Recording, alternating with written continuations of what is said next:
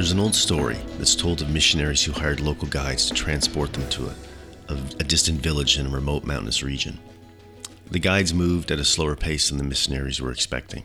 So after the first two days, the missionaries decided to push them harder so they could go faster. And on day three of the trip, the group went twice as far as they had on day two. So that evening around the campfire, the missionaries congratulated themselves for having traveled so far in one day. But when they awoke on day four, the guides wouldn't budge. They were leisurely enjoying homemade tea around the fire. Why aren't we packing up and getting ready to move out? asked the missionaries. We will not travel today, replied the guide. Why not? asked the missionary. Everyone appears well. The weather's fine. Yes, said the guide. But we went so quickly yesterday that today we must wait for our souls to catch up to our bodies. What an interesting concept. Author Eugene Peterson writes that we stop, whether by choice or through circumstance, so that we can be alert and be attentive and receptive to what God is doing in and for us, in and for others, on the way. We wait for our souls to catch up to our bodies. I don't think there's a more important or perfect time to stop than as we begin Advent. Let's begin from a place of intention. Because unless we intentionally choose to slow down and make this meaningful, we're leaving it up to advertisers and obligations of Christmas parties and calendars. And it at times will be completely overwhelming. And the gospel stories of Jesus' birth probably couldn't come at a more appropriate time. This is a story about upheaval. It is a story that will require courage. Now, I've read that courage is a sensibility of the measure of danger and a mental willingness to endure it. It is about having fear, being mindful of the risks, and making the conscious decision to do something anyways. Maybe there's something we can learn from this story, because I, I don't think we've ever needed to be more courageous. I don't think you can truly comprehend the tension experienced in these pages, in these birth narratives of Jesus, unless you find yourself in there. And it really shouldn't be that difficult, if we're honest. It may take some work. It's a different time, a different place, a different culture, but it's important work for us to get to Nazareth, for us to make the journey to Bethlehem. And unless we appreciate the tension, I don't think we're going to be able to appreciate the joy that comes when light appears in the darkness at the other end of this story. Let's begin in this story that's already in the middle of its telling. Luke records it this way in chapter 1, verse 26. He writes that in the sixth month of Elizabeth's pregnancy, God sent an angel named Gabriel to Nazareth, a town in Galilee, to a young girl pledged to be married to a man named Joseph, a descendant of David. The girl's name was Mary. The angel went to her and said, Greetings, you who are highly favored. The Lord is with you. Now Mary was greatly disturbed by his words and wondered what kind of greeting this might be. But the angel said to her, Don't be afraid, Mary. You have found favor with God. You will be with child and will give birth to a son, and you are to give him the name Jesus. He will be great and will be called the Son of the Most High. The Lord God will give him the throne of his father David, and he will reign over the house of Jacob forever. His kingdom will never end. But how will this be? Mary asked the angel, since I have not yet been with a man. The angel answered, The Holy Spirit will come upon you. The power of the Most High will overshadow you. So the Holy One to be born will be called the Son of God. Even Elizabeth, your relative, is going to have a child in her old age and she who is said to be barren is in her sixth month. For nothing is impossible with God. I am the Lord's servant, Mary answered. May it be to me as you have said. And the angel left. In the verses that follow, we read that immediately Mary heads to her relative Elizabeth's house in the hill country of Judea. It appears that she tells nobody of her experience, nobody of this angelic visit, nobody that she's pregnant. Elizabeth will be the first. Of course, she can relate to some of it. Elizabeth and her husband are older, and Elizabeth has been not able to have children. She's barren, And in this culture at this time, this was seen as disfavor. For her to conceive after all these years is quite the miracle, and now she's six months pregnant. A child who will grow up and be known as John the Baptist. Now, Mary wants to be with somebody who can understand. Not just pregnancy, but mess, chaos, and even being misunderstood. In that moment of confusion and terror, she wants the comfort of flesh and blood. She wants a warm fire with tea. Who wouldn't? I get it. The story becomes relatable for us right here. This whole trip to Elizabeth's, she must be recalling this encounter she's had. I'm sure she's stumbling over the angel's words in her memory because she did when they were spoken. You have found favor with God, Mary. What kind of greeting was this? What could this mean? What is so ironic about the statement is Mary is surprised to hear it. She's confused and disturbed by it. Her supernatural visitor actually has to repeat it twice. The messenger has to repeat that she has found favor with the Almighty. Now, Mary must feel like there's some sort of misunderstanding here. You see, in this culture like ours, you would assume that a life that has favor would have lots of supporting evidence. It really shouldn't come as a surprise, right? It's like winning an Oscar. It should come down to a few good people, and then nobody should be shocked. But Mary's surprised, not because she's undeserving, but because she's so unsuspecting. We can all ring up a mental list of all those we think are favored, but the only reason we have a list is because of circumstantial evidence. But I think that we observe here something is that all that circumstantial evidence means nothing. It's circumstantial. What we witness here in this story with Mary is something far deeper, far more meaningful. Highly favored came to Mary as a surprise. I think it's still that way. What makes Mary so special is not that in her abundance she loves God, but in the absence of her physical abundance that would suggest favor, Mary loves God. And by loves God, I mean willing to trust God. And I think that that's what makes her so special, humble, pure in heart. And Jesus told us that it was the pure in heart that will see God that will experience the divine in ways that others are only blind to.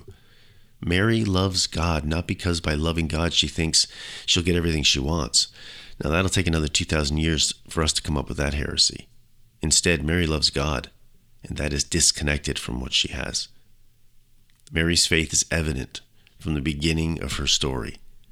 What Mary is going to experience in the next nine months, or in fact the rest of her life, will cause her at times to wonder, I'm sure what favored really means.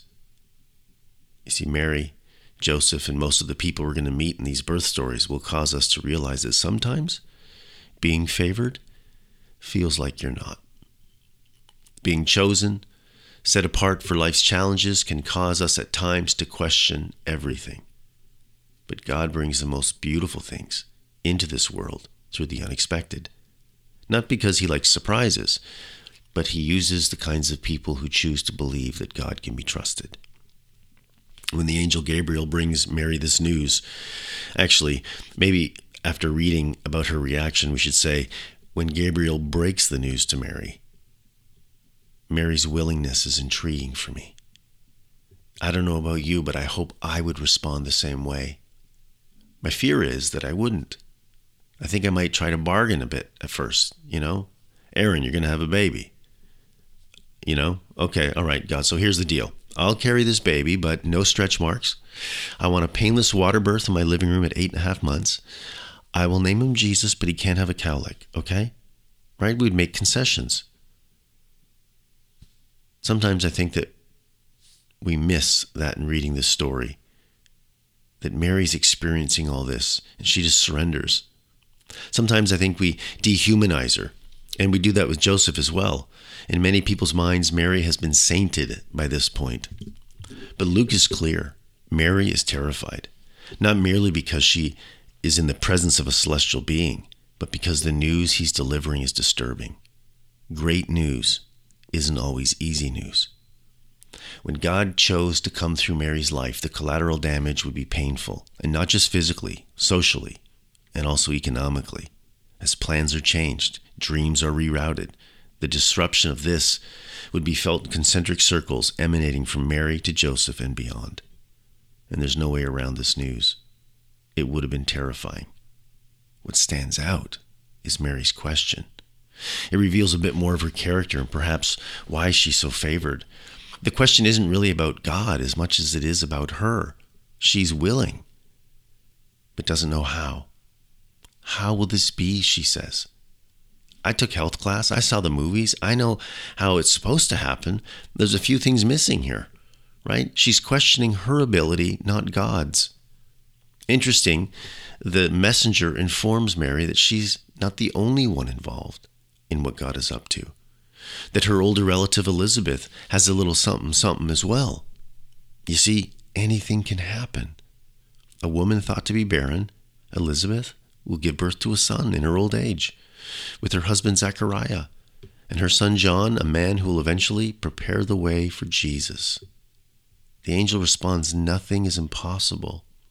Now, Mary didn't say it was impossible. She didn't have to.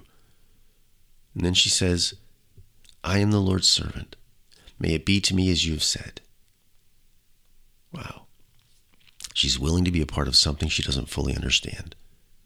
She demonstrates courage, a sensibility of the measure of danger, and a mental willingness to endure it. Mary's willingness is breathtaking. And immediately, she heads off to the Judean hill country to find Elizabeth. We all know why Mary's going, don't we? Because if anyone's going to believe her, it's someone else who's experienced the unbelievable. Matthew writes that at the sound of Mary's greeting as she enters Elizabeth's house, Elizabeth says, The child in her own belly leaps, and she was filled with the presence of the Holy Spirit. Elizabeth cries out and exclaims to Mary, You are favored. There's that word again. By God above all women, and your child is destined for God's mightiest praise. What an honor this is that the mother of my Lord shall visit me. When you came in and greeted me, the instant I heard your voice, my baby moved for joy. You willingly believed that God would do what he said, and that is why he has given you this wonderful blessing, Elizabeth says. Now, Mary responds to that with this Oh, how I praise God how I rejoice in my God, my Savior, for he took notice of this lowly servant. And now, generation after generation, forever shall call me blessed of God, for the mighty one has done great things in me. God's mercy goes from generation to generation to all who revere God. How powerful is God's mighty arm! How God scatters the proud and arrogant. God has torn princes from their thrones and exalted the lowly. God has satisfied the hungry hearts and sent the rich away with empty hands. And how they, has, they have helped their servant Israel. God has not forgotten his promise to be merciful, for he promised our fathers, Abraham and his children, to be merciful to them forever. Wow, what a change from the Mary in Nazareth. Fear and confusion replaced by encouragement, hope, and poetic anticipation. Isn't it amazing that two different messengers tell Mary she's favored? And Mary has no problem believing one of them, and it's the one without special effects. I've always been intrigued that the Greek word for angel literally means messenger. It's the context that has the translators use the word angel instead. Here, Mary is told by two separate messengers that she's favored, and it's easier for her to swallow the one the news from the one without wings. But let's not mistake that both are messengers of God's favor, of God's love. We read these stories and wish as children for an angelic visit, don't we? I remember, for the sky to crack and the celestial choir to give us direction. But these stories remind us of the power of God speaking to us and through us. It will be the shepherd's words after Mary, after the birth of, of Jesus uh, to Mary, that she will treasure in her heart because those are the things that help us through. Not just the words of angels, but the words of God's angels on earth. It might have been the angel's words that encouraged Mary to head to the hills, but it was her relative Elizabeth's words that gave her the strength and the courage and willingness to return home. I'm sure the memory of the angel definitely helped, but make no mistake, There is a reason the angel broke the news to, of Elizabeth's pregnancy to Mary, so she wouldn't feel alone. She would need uncommon, common humanity for her to find herself in the bigger story. Imagine her receiving this announcement without the news of Elizabeth. How alone would Mary have been? Her story against biology, against reason, against the village elders. What made Mary's return easier was that she was now not alone. You see, empathy is an incredible thing. We need each other. We are never so near the presence of God than when looking at that which was created in the divine image each other. Mary stayed with Elizabeth about three months and then went back to her own home, different. Three months pregnant, with an incredible story of meeting two angels. Both encounters changed her life. One gave her the courage to leave, the other the courage to return. But was it that Elizabeth offered Mary that enabled her to return home three months pregnant? What fostered that resilience in her? I think we already know. Matthew tells us Elizabeth is filled with the Spirit of God. God is in this story of ours. And the journey ahead, the journey ahead will seem at times to contradict that notion. We will pray for a sign from above, just something so unbelievable that will erase all doubt. But these stories will remind us that that isn't necessarily how it happens. God will send his angels. And we will know that they're sent from God, not because they glow, but because their message gives us hope. And I think about Mary returning home after her time in the hill country. As far as we know, she's told no one of her news when she first left. Her fear in returning to Nazareth must have been different than it was when she left months earlier. The promise was now felt in her body, not just a hypothetical declaration, it was growing inside. Luke will record that Joseph will discover her pregnancy, most likely as she returns three months pregnant with two angelic stories. It reminds me that God is with us, still with us, and sometimes He sends others to let us know, whether with wings or not. Messengers they are. When I am searching for God in the stillness of my night, I should quit looking up and look among. God is with us after all. Emmanuel, and maybe we should all begin to implement the word willing into our vocabulary, maybe even into our prayers, asking God to give us the willingness to grow, to achieve, to help, to care, to be the divine messengers for those needing to be reminded that God is with us, because that willingness will not only change our life, but will also change our character. This story affirms all the more that when life seems out of control, when we find ourselves overwhelmed, terrified even, that the comfort we really need may surprise us. But make no mistake, God is still in this, because God is here. We may need someone to simply remind us. And this story is big enough for all of us. There's enough good news of great joy for everybody in these pages, because once you've heard the story, you realize your invitation is to become the story. And unexpectedly, we can all be messengers of God bringing good news of great joy to all we meet, with or without words.